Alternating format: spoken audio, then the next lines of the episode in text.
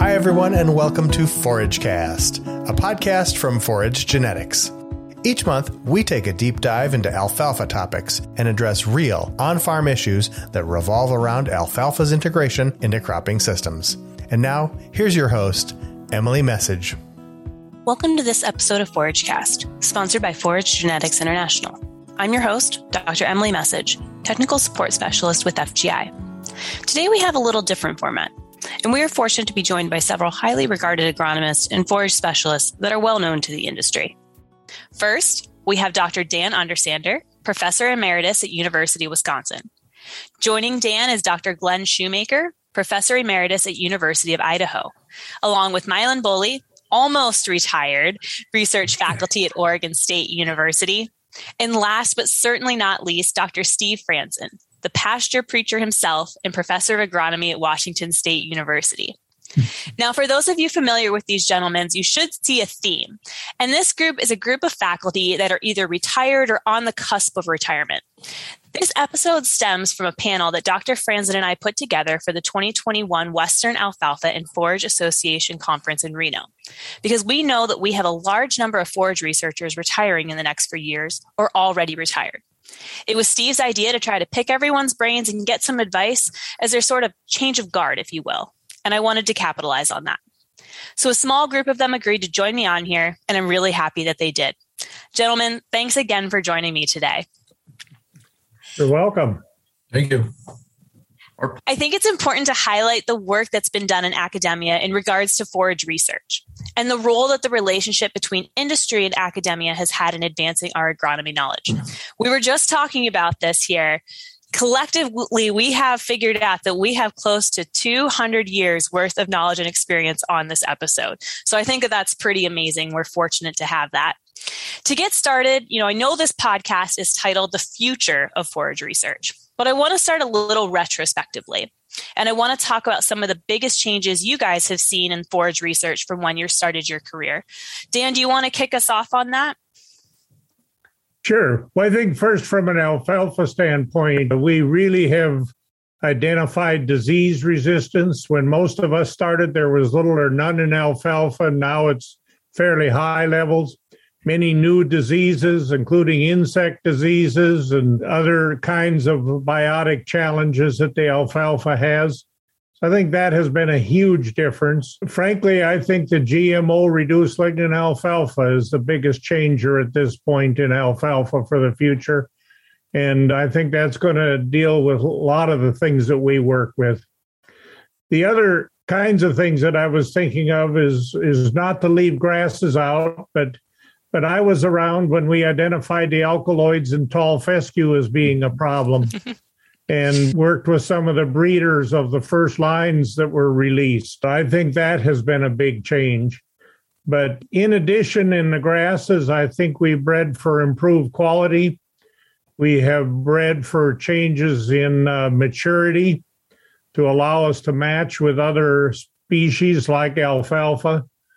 And I think those are four or five areas that have been uh, really big things over the last 50 years. Absolutely. And we don't want to leave the grasses out. Obviously, they're a big part of, you know, the forage world, forage conversation as well. So Glenn, what do you think? Do you have any other thoughts on what has changed since you started your career? Well, when I first started, we were analyzing forage quality with the approximate analysis system and and we had a TDN summative equation then. And then we went to the fiber digestibility, which was in, in some regards was an improvement if we would have, I think, followed through a little further with that. And now we're getting back to digestibilities of that of those fiber fractions and so i think that's really reflected the true forage quality and hopefully that value then can be compensated for as, as dan talked about the, the low lignin and the improved digestibility alfalfas and grasses. I think that's been a real plus. I agree. Glenn, don't forget the introduction of NIR and forage analysis. Yeah. yeah. Because uh, that has really taken us from a few thousand samples a year to over a million samples a year across the United States. and allowed us to work around the world. Really true yeah, something that a, researcher like me really takes for granted having that availability. And for any of our, our listeners, NIR stands for that near infrared spectroscopy analysis. So it's that that quick analysis where you can send your sample into the lab and have a report back in just a couple days. Um, whereas before, it would take sometimes over a week to really get that analysis done through that wet chemistry. So a huge advancement in terms of being able to feed forages to our livestock. So, Mylen, let me ask you the same question then. What are some big changes that you've seen? I guess I, I might take a little different look at it. I guess I, I, mine was more of an extension career than, than research, although I did, I probably got myself hung out there way too far doing research. But just when I started in um, 1989, 1990, it didn't cost much to do the research on station or off station. And over the years, it just kept going uh, higher and higher, where the station itself had to start charging us to do this research for variety trials, fertility trials, all this stuff. And to the point of where we really had to start looking for more and more funds and more and more funds uh, to be able to conduct those trials, whether you were on farm or on station to be able to pull it all off. So that's been a, a big game changer. So, at least in my world, it was anyway. Yeah, I know as a young researcher, young faculty, it's tough sometimes to get those programs off the ground, you know, find the funding. And they always talked about before where they had, you know, lab techs that were paid by the department and that sort of thing. Yeah. They had internal funding that was always available. And again, that's just something that I never even knew what that felt like. So I think that that is definitely a really good point to, to be brought up. Steve, I'm going to head to you then and ask you the same exact question. What are some of the changes you've seen? Well, I certainly agree 100% with what Dan and Glenn Mylen have said. And my thinking on this, I'm just going to expand it and go a little bit of a different direction and thinking in terms of our producers and how they're going to be impacted by what we have done. And I look out there and our, the number of producers that we have in the forage world are so fewer compared to 40 years ago. I'll go back that far. Not only the producers, the dairy producers, the hay producers, because all the farms have got bigger. So we've got fewer producers actually out there doing it. But when you look at the suppliers, the fertilizer suppliers, the chemical companies that we used to have dozens, and now we don't. And the machinery, the manufacturers, we used to have many man- machinery manufacturers. We don't have those anymore and everything is really consolidated. So we've really, the old idea, and I think it goes maybe back to Earl Butz years ago, uh, was get bigger, get out. well, that industrial model, I don't think really works all that perfectly in the field of forages or agriculture. But in the industrial side of the world, it probably does. But people got to remember, we work with Mother Nature and and that's a, a different kind of a beast to, to be working with. Mylen is right on with the, the costs. I had a couple other thoughts. We didn't mention anything about harvesting or anything like that. No. And the mechanization of harvesting has gone up dramatic. I mean, I go, you all maybe did too. I actually handled loose hay when I was young. Yep, yeah, I did too. And then we yep. square bales then we went to yep. a one ton and a half ton. So we've really improved the efficiency of harvesting. We've done the same thing with the mowing and chopping and the processing of that forage and the harvesting process. And I look at what's happening with some of the automated tractors and so on. People are going out without a driver on the machine. We're seeing the same thing in the barn in terms of robotic milk, automatic feeders, that even pushed the forage back to the to the aisle for the cattle to get. So I, I think we need to recognize that. Now, one more thing, then I'll quit, Emily. Along with that, we have greatly improved our ability for on-farm data collection. And the farmers are able to record their yield, their weights, and even their quality. They're recording their milk per cow, a whole bunch of things like that. And what I'm hearing more and more now is that the farmer is more of a data manager mm-hmm. than they have been in the past. And I think that that's a, a real significant change as we go forward. great points. You know, I can't say that I handled loose hay when I was growing up, but I can say that I have seen some beaver slides in action in uh, western Montana. So I don't mm. know if that counts, but you, you, know, you go from watching that, and then just a couple weeks ago, I was down in Virginia and I was watching them use you know bale accumulators and stacking hay that way. I mean, it's it is pretty incredible how far technology has gone in in a fairly short period of time. And farmers they have a long list of job duties and job descriptors. And you're right they absolutely have to add you know that data analyst on top of that as well because that's becoming a big part of their decision making process so, Steve, you brought up a, a, really important point the consolidation of farms. And I want to talk about that a little bit because obviously that's something that's happened in the past. It's still happening today, and it's going to have a huge impact on the future of forages. And here, at least in the Northeast, you know, I'm, we're seeing that forages are kind of falling out of favor a little bit, again, because, you know, they just have so many animals on a fairly small land base. And so they're they're using a lot of corn silage, a lot of the the small grain forages to maximize their production per acre. What are you guys seeing in your different geographies? What's what impacts of that consolidation on forages in the cropping rotations? We'll start it off with Mylen this time. Well, I, I, think in Oregon, I think we're, we're seeing both ends. The farms are getting bigger. Uh, some of them are, are very large.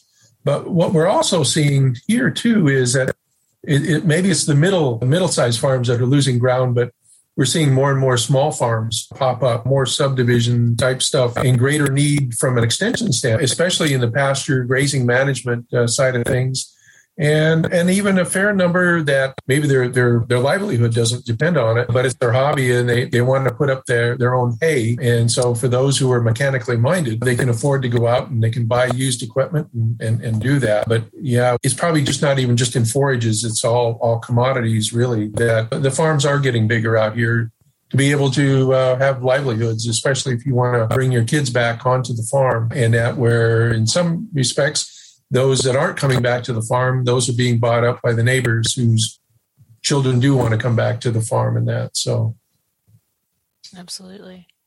Steve, what about you? Your Mylen's neighbor oh, out there. What are you seeing? I agree with 100% with Mylen. Actually, you kind of sit and think about it. What used to be our medium sized farms now are becoming more of our small farms, and our medium to large farms are now getting to be really large farms. And so, so each each operation is a little bit different, obviously, Emily. But if you think about the dairy operation, they're adding a lot more people there because instead of milking 100 or 200 or 500 cows, you're now milking 3,000 or 4,000 or more. So you need more people and more facilities to do that, just like what Dan's talking about. But some of the, let's say, the hay farms because again of the mechanization and making those uh, one ton bales that Dan mentioned, you don't need as many people. You don't need to cover the same amount of ground. And with big pivots, we're not moving hand lines any longer. Wheel lines are, are not nearly like what they used to be. So we're really moved to pivots and a lot more mechanization there. So our, our farming dynamics has changed tremendously in number of people that are actually involved in it in these different sectors. So we're, we're seeing the same thing, the consolidation and the shift uh, that's going on here. And of course, so much of this is doing impacting marketing. How are we marketing our products? You know, export we, we you know we move milk and stuff all over the country and all over the world cheese and we bring it in to different places. So it's it's a very dynamic fluid situation that's happening but our farms by and large are increasing and then our small farms uh, are are still there. Okay. So glenn we'll keep moving east a little bit more. What are your thoughts there? Yeah, I, I, I think that's all correct. And to me, th- this transportation issue is a big handicap for those that are a little more inland from the export standpoint and the sustainability standpoint. You know, with the rising prices of fuels and input costs, I think we really need to try to if sure people want exported products but rather selling them than selling them a raw material we need to try to get that reduced to at least a wholesale product or even a retail product so instead of shipping hay so that another country can produce milk, we need to produce milk and ship them that or a milk product. But but to the inland portions of the U.S., this transportation issue is real. Absolutely. Yeah, that's a really good good point to bring up. And I know Dan, you know, you're you're very far inland there in Wisconsin, so you don't deal a whole lot with the export market when it comes to hay, at least. But what are your thoughts on this issue? Well, that's why, yeah, we're on the receiving end most often of hay purchases rather than producing, both because of our weather and, and other things. I'm sure you're aware there is a little bit of hay produced up in Canada and shipped out the Great Lakes, but but we're generally not in that area. I do want to second, I think some some really significant changes since I came here. We've gone from forty seven thousand dairies down to seven thousand yeah. this last year. Now the number of cows are the same, so that agrees with the speakers that we're just getting bigger farms. But but there are a couple of things that that means. One is there's fewer people to deal with to give information to or or to convince. And but the other side of it is it's causing us problems because the bulk of the taxpayers now are not farmers. And we, for example, have an issue going on right now where one of the counties is going to reduce the spring weight limits to 55,000 pounds or less, which will cut out milk trucks. Oh, wow. So those 26, there's only 26 dairy farmers left in the state, that county. But if that isn't resolved, they're out of business effective 30 days from now. Wow. Those are the kinds of things that we see happening and why we need to be much more politically proactive than we've been in the past.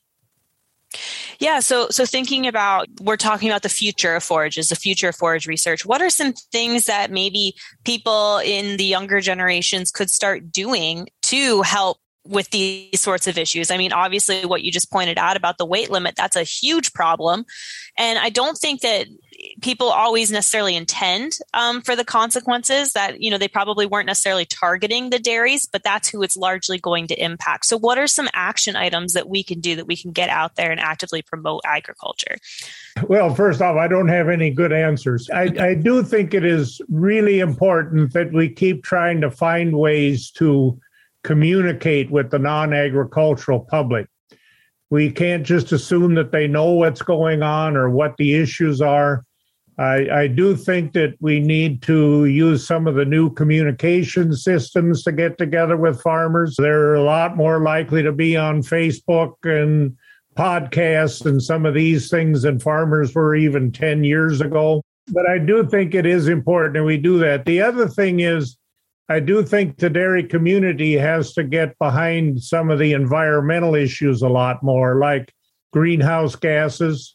And we have the potential to do that. Uh, a number of other issues, clean streams and stuff like we're in fact also getting blamed for a lot of things we're not responsible for. But mm-hmm. but we need to stand up and say we support this and we do this. In Europe, they've largely gone to credits for environmental concerns and various environmental issues. And somehow our dairy industry needs to give that impression rather than just the idea that we're here to produce more milk.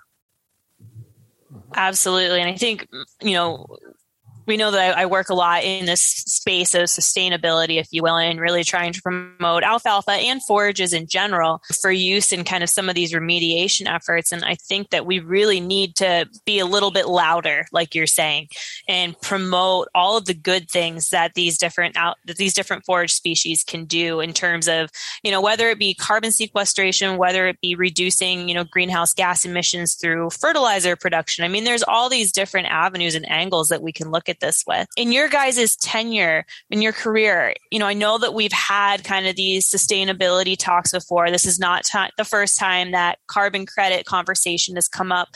Are you seeing it as a more real conversation with action items associated with it this time around compared to before? Or how do you guys kind of view where this whole conversation is going currently? And Glenn, how about I start with you on that one? Well, I think it that the carbon credit and uh, and the conservation aspects, the sustainability of ag is more important. I think it's recognized by producers. I think it's it's still ongoing how that will be monetized and if it's actually doing the amount of benefit that that some of us have proposed. But it it it has many multiple positive factors, and as we see the price of inputs like fertilizer go up, then the, the organic matter, the, the, organic carbon in the soil is critical importance, and also the droughts. So the, it's a win-win to try to to make agriculture more sustainable. And of course, forages, alfalfa being perennial, and the grasses, it, it's the ultimate conservation crop. And if and if we can't show uh, positive contributions there, then we're all in trouble. Absolutely. I mean, obviously, you know, a lot of the, the conversation thus far, at least around sustainability in the agricultural world, is around you know cover crops and tillage versus no till. But i'm i really think that we need to start talking about these perennial forages more. It needs it deserves to be in that conversation on an equal footing with a lot of these other remediation practices because again it just has so much. I don't know if any of the other three have any other thoughts on that as well. I think Glenn's right and and you're right. I do think we need to stress the perenniality of crops and the fact that we're not tilling and burying the soil. We do have issues with manure management that we have to pay attention to. One of the big challenges I've run into in some areas is the dairy is using sand in barns. And if you don't reclaim that, you're putting a lot of sand on the soil and then changing the structure and composition of the soil. So we need to reclaim sand where we use it. We need to be thinking about the whole picture in these practices, not just the cost effectiveness of one subset of the practices. That's a great point. Finances obviously play a huge role, and we can't ask producers to be making these big changes that are going to be capitally intensive, but we can't always just be focused on the dollar amount. You know, if if potentially if there's a way to recoup costs and we can gain these significant environmental benefits, that could be a huge boost long term for each individual too. Yeah, I'm just going to say that. I mean, I think there's more emphasis. People are looking at soil health. I, I, know we have some conventional growers out here that are, as they're establishing forage forage crops, are trying to add some manure. Initially, not a lot, because it really depends on how close that that source is, whether or not you can afford to bring it in or not. Uh, you sure. know, standpoint.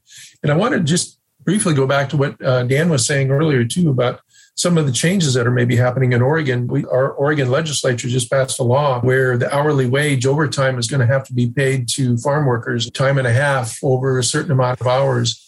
It's not going to happen right away, but each year the number of hours that it affects is going to be, you know, ratcheted down.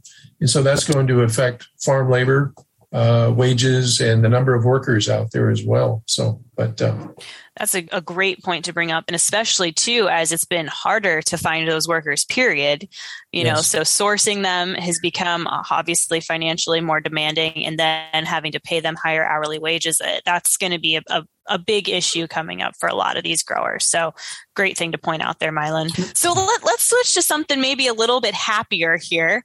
Let's talk about what has you guys most excited. I mean, with all of this new technology, with everything that we have happening, what are you most excited about in terms of the future of forage research? Steve, I'm going to go to you first. Okay, that there are some really exciting things I, I do think that we see on the horizon. One is we see some some undergraduate and graduate students who are really pumped up about forages and agriculture and almost always in connection with animals. And so in the class that I teach, about half of my class is animal science students, half are crop science students.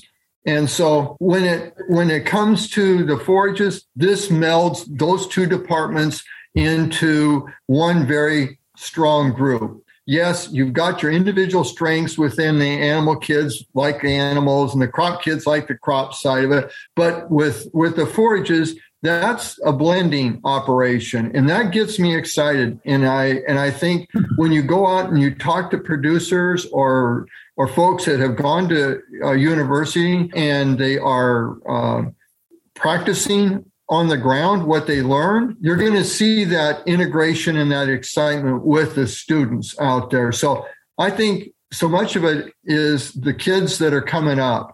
And uh, Mylen mentioned earlier about students returning to the farm. And we want to see more students obviously return to the farm. And that, that continues building that uh, legacy and that uh, long term heritage on that. Absolutely. I mean, there's a lot in there, you know, the technology, the, the crosstalk. I mean, I can speak to that because my degrees are actually all in animal science, you know, but here I am working as an agronomist. I think it's so important to be able to speak both languages because really, why are we growing those forages? is to feed the animals. What about you, Mylen What are you excited about? Well, actually, uh, the last five, six, seven years for me have been the the whole irrigation technology change that we've seen in the Northwest it was being spearheaded really by University of Idaho and Washington. The two irrigation specialists there, uh, LESA LEPA uh, mobile drip irrigation, uh, low elevation sprinkler application, and low energy precision application. You know, and, and showcased what six, eight years ago at the uh, Western States Alfalfa and Forage Symposium. To me, that has been really exciting from an extension standpoint of trying to get producers to take a look at that and make some some changes uh, little by little, and and a number of them now are converting over, and we're seeing uh, really good savings on water, savings on power, and where people are short on water with all these droughts that are showing up now. And probably will in the future. You, know maybe you don't save water and maybe you don't save power but we're seeing uh, incredible yield responses compared to what they were getting with uh, compared to some of this older irrigation technology and that. So uh, that to me has been really exciting at the latter part of my career. So that's a really another good point. Glenn, what about you? What are you excited about with forages? Well, I think that some of the new tools with technology, like genetic mapping, you know, we've I've sat through genetic uh, presentations for 20 years, and they always promised the moon. And I think we've finally arrived where we can identify traits now in alfalfa that will speed up the breeding process by a year. And, and so that, that could get important either disease resistance or or drought tolerance maybe and forage quality that i think that will uh, just give the the uh, alfalfa breeders more tools to be able to to improve either one trait or more in a much shorter time. So that's that's a real positive thing i, I see coming. For sure. Dan we'll, we'll finish with you on this one. Well first big thing is we are going to have a high bypass protein alfalfa in the 10 years down the road. And that's really exciting to me because that will be truly the next major change after the low lignin alfalfa. I, I do want to second the comments that Glenn made about breeding, uh, this whole CRISPR effort and so on, not only is enhancing the current breeding programs, but it's allowing us to go in new directions, uh, some yield increases, some leaf retention increases, and a few other things I can't talk about that are, are only available because the breeding has been made a lot easier than what it would have been in the past. So I, I think we have some good potentials there. The other thing, again, and I keep going back to the machinery, we have new plastics coming down the road for wrapping which will be helpful for baleage, for silage pile coverage. We have some potential new processing systems that are being put in place that I think are worthwhile. I doubt that it'll ever come to be, but one of the systems that I thought was really kind of neat, Minnesota and the Dairy Forage Center worked with the idea of growing tall, bushy alfalfa and then we'd come by and strip the leaves off and harvest that as silage and we would then harvest the stems for other purposes, either burning or bedding or whatever. That looked like a way to take here in Madison us from four or five cuttings down to two a year, which would greatly affect the cost savings of harvesting and give us more consistent forage from cutting to cutting because we could adjust the leaf stem ratio and what we were harvesting. All right. Well, for the sake of time, I think we probably are able to ask one more question. So I want to end with asking, you know, what do you think is the number one or the biggest problem that needs to be addressed in the short term, or what's your biggest concern in terms of the future of forage research? And we'll start in the east here with Dan and head west. Well, I think we're going to have to put a lot of effort into greenhouse gases as we're looking at hiring our new forage specialists. That'll probably be one of the areas of work because rules are going to be developed. As Glenn mentioned, the economics are going to come out, and it's far better than an agronomist to have some data to talk about. Emily, as as you know, looking around, there's a lot of opinions and not much fact at this point with regard to emissions. How about you, Glenn? Yeah, I think recruiting good forage research and extension people will will be more of a challenge because there's less just less producers that you know growing up on in those systems and it's it's it's just going to be a, a, an ever increasing problem but i think there are some excellent tools now that we didn't have 20 years ago or, or more, National Alfalfa and Forage Alliance has been very successful in getting some funding for alfalfa and forages and just got another uh, sizable increase, although it's still far short of the other big commodity crops. Mm-hmm. And, and that is enabling multiple states to uh, focus on a project that would benefit regions of the U.S. in, in alfalfa and forages. So there's there's some good tools. It's just going to be a, a challenge in uh, replacing good quality people in not just academically trained, but some with some agronomic background. Great point. How about you, Steve? Funding. No question about it that funding is going to be one of our major obstacles that we have to somehow uh, embrace as well as uh, move it forwards to make it successful for the young folks coming along. They, they they've got you've got to be willing to risk a little bit too. You can't always be super conservative in your research. You got to be willing to say, why am I seeing something? And uh, and then if it seems odd, then go find some funding to help answer those questions. Funding is going to be a really big, important component of future research as well as extension. That's a, a great talking point, and probably we could have a whole other episode just talking about that. But yeah, we know that that's, that's hugely important. How about you, Mylen?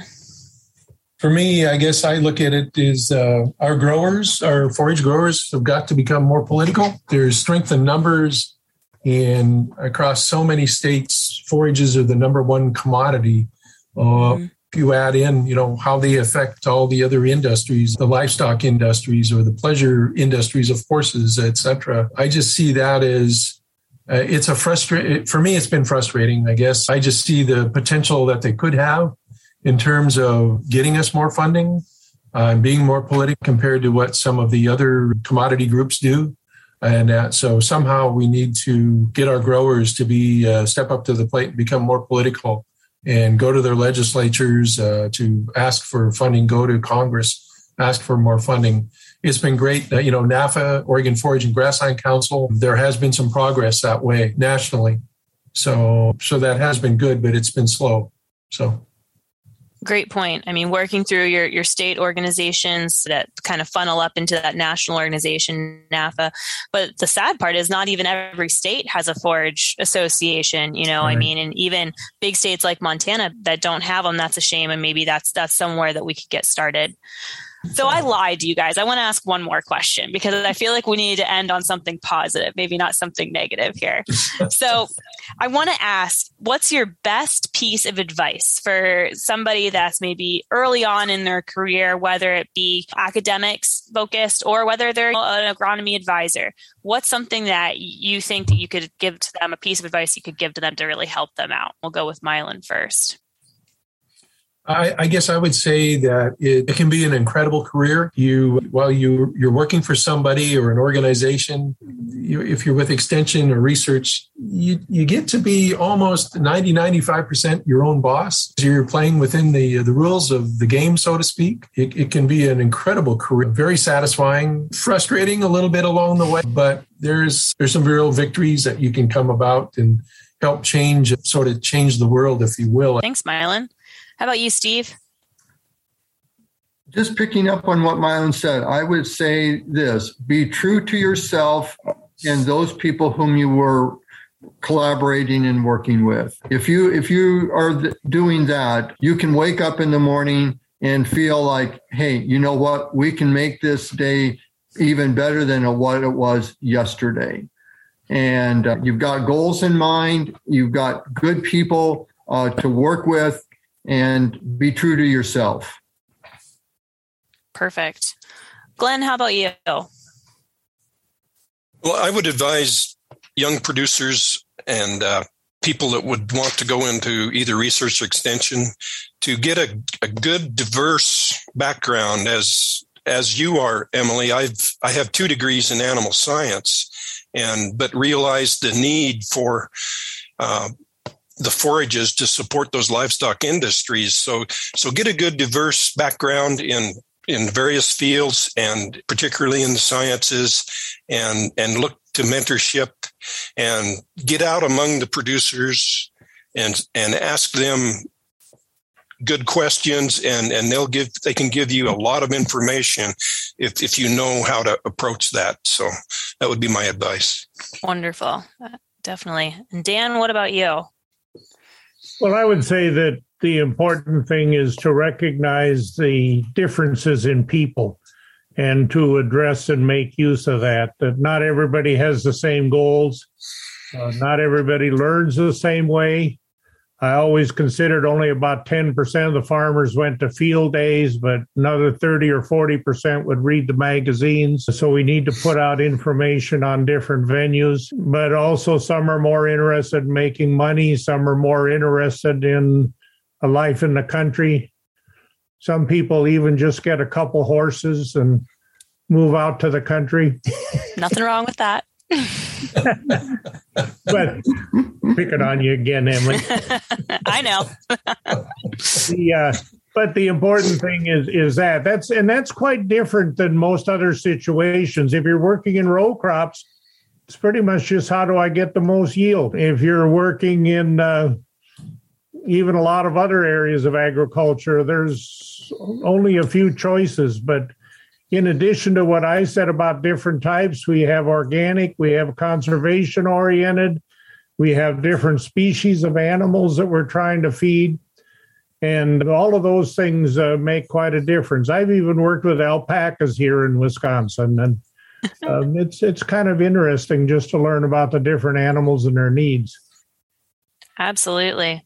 And for what it's worth, I think these are all really good pieces of advice. And I'll just add my own on is I was very fortunate to to be able to early on in my career network and work with folks like you guys and i think that that's had a, a huge impact on helping to make my success so i want to say thank you to those on the call and there's been a lot of other ones out there as well. But for anybody that's just getting started, find those mentors, find those people that you can talk to and look to for advice because that's really going to help you out tenfold.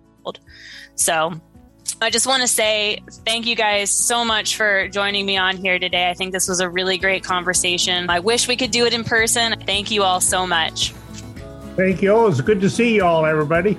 Yeah, you too, yeah, guys. Yeah. Again, thank, thank, you, thank you. Thank you, Emily. And thanks to you, our listeners.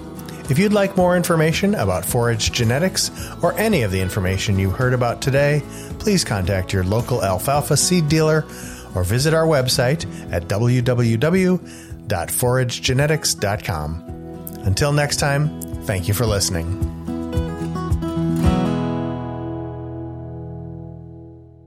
Because of factors outside forage genetics control, such as weather, soil, planting, and product application, individual results cannot be predicted or guaranteed by Forage Genetics International. Always read and follow all label instructions.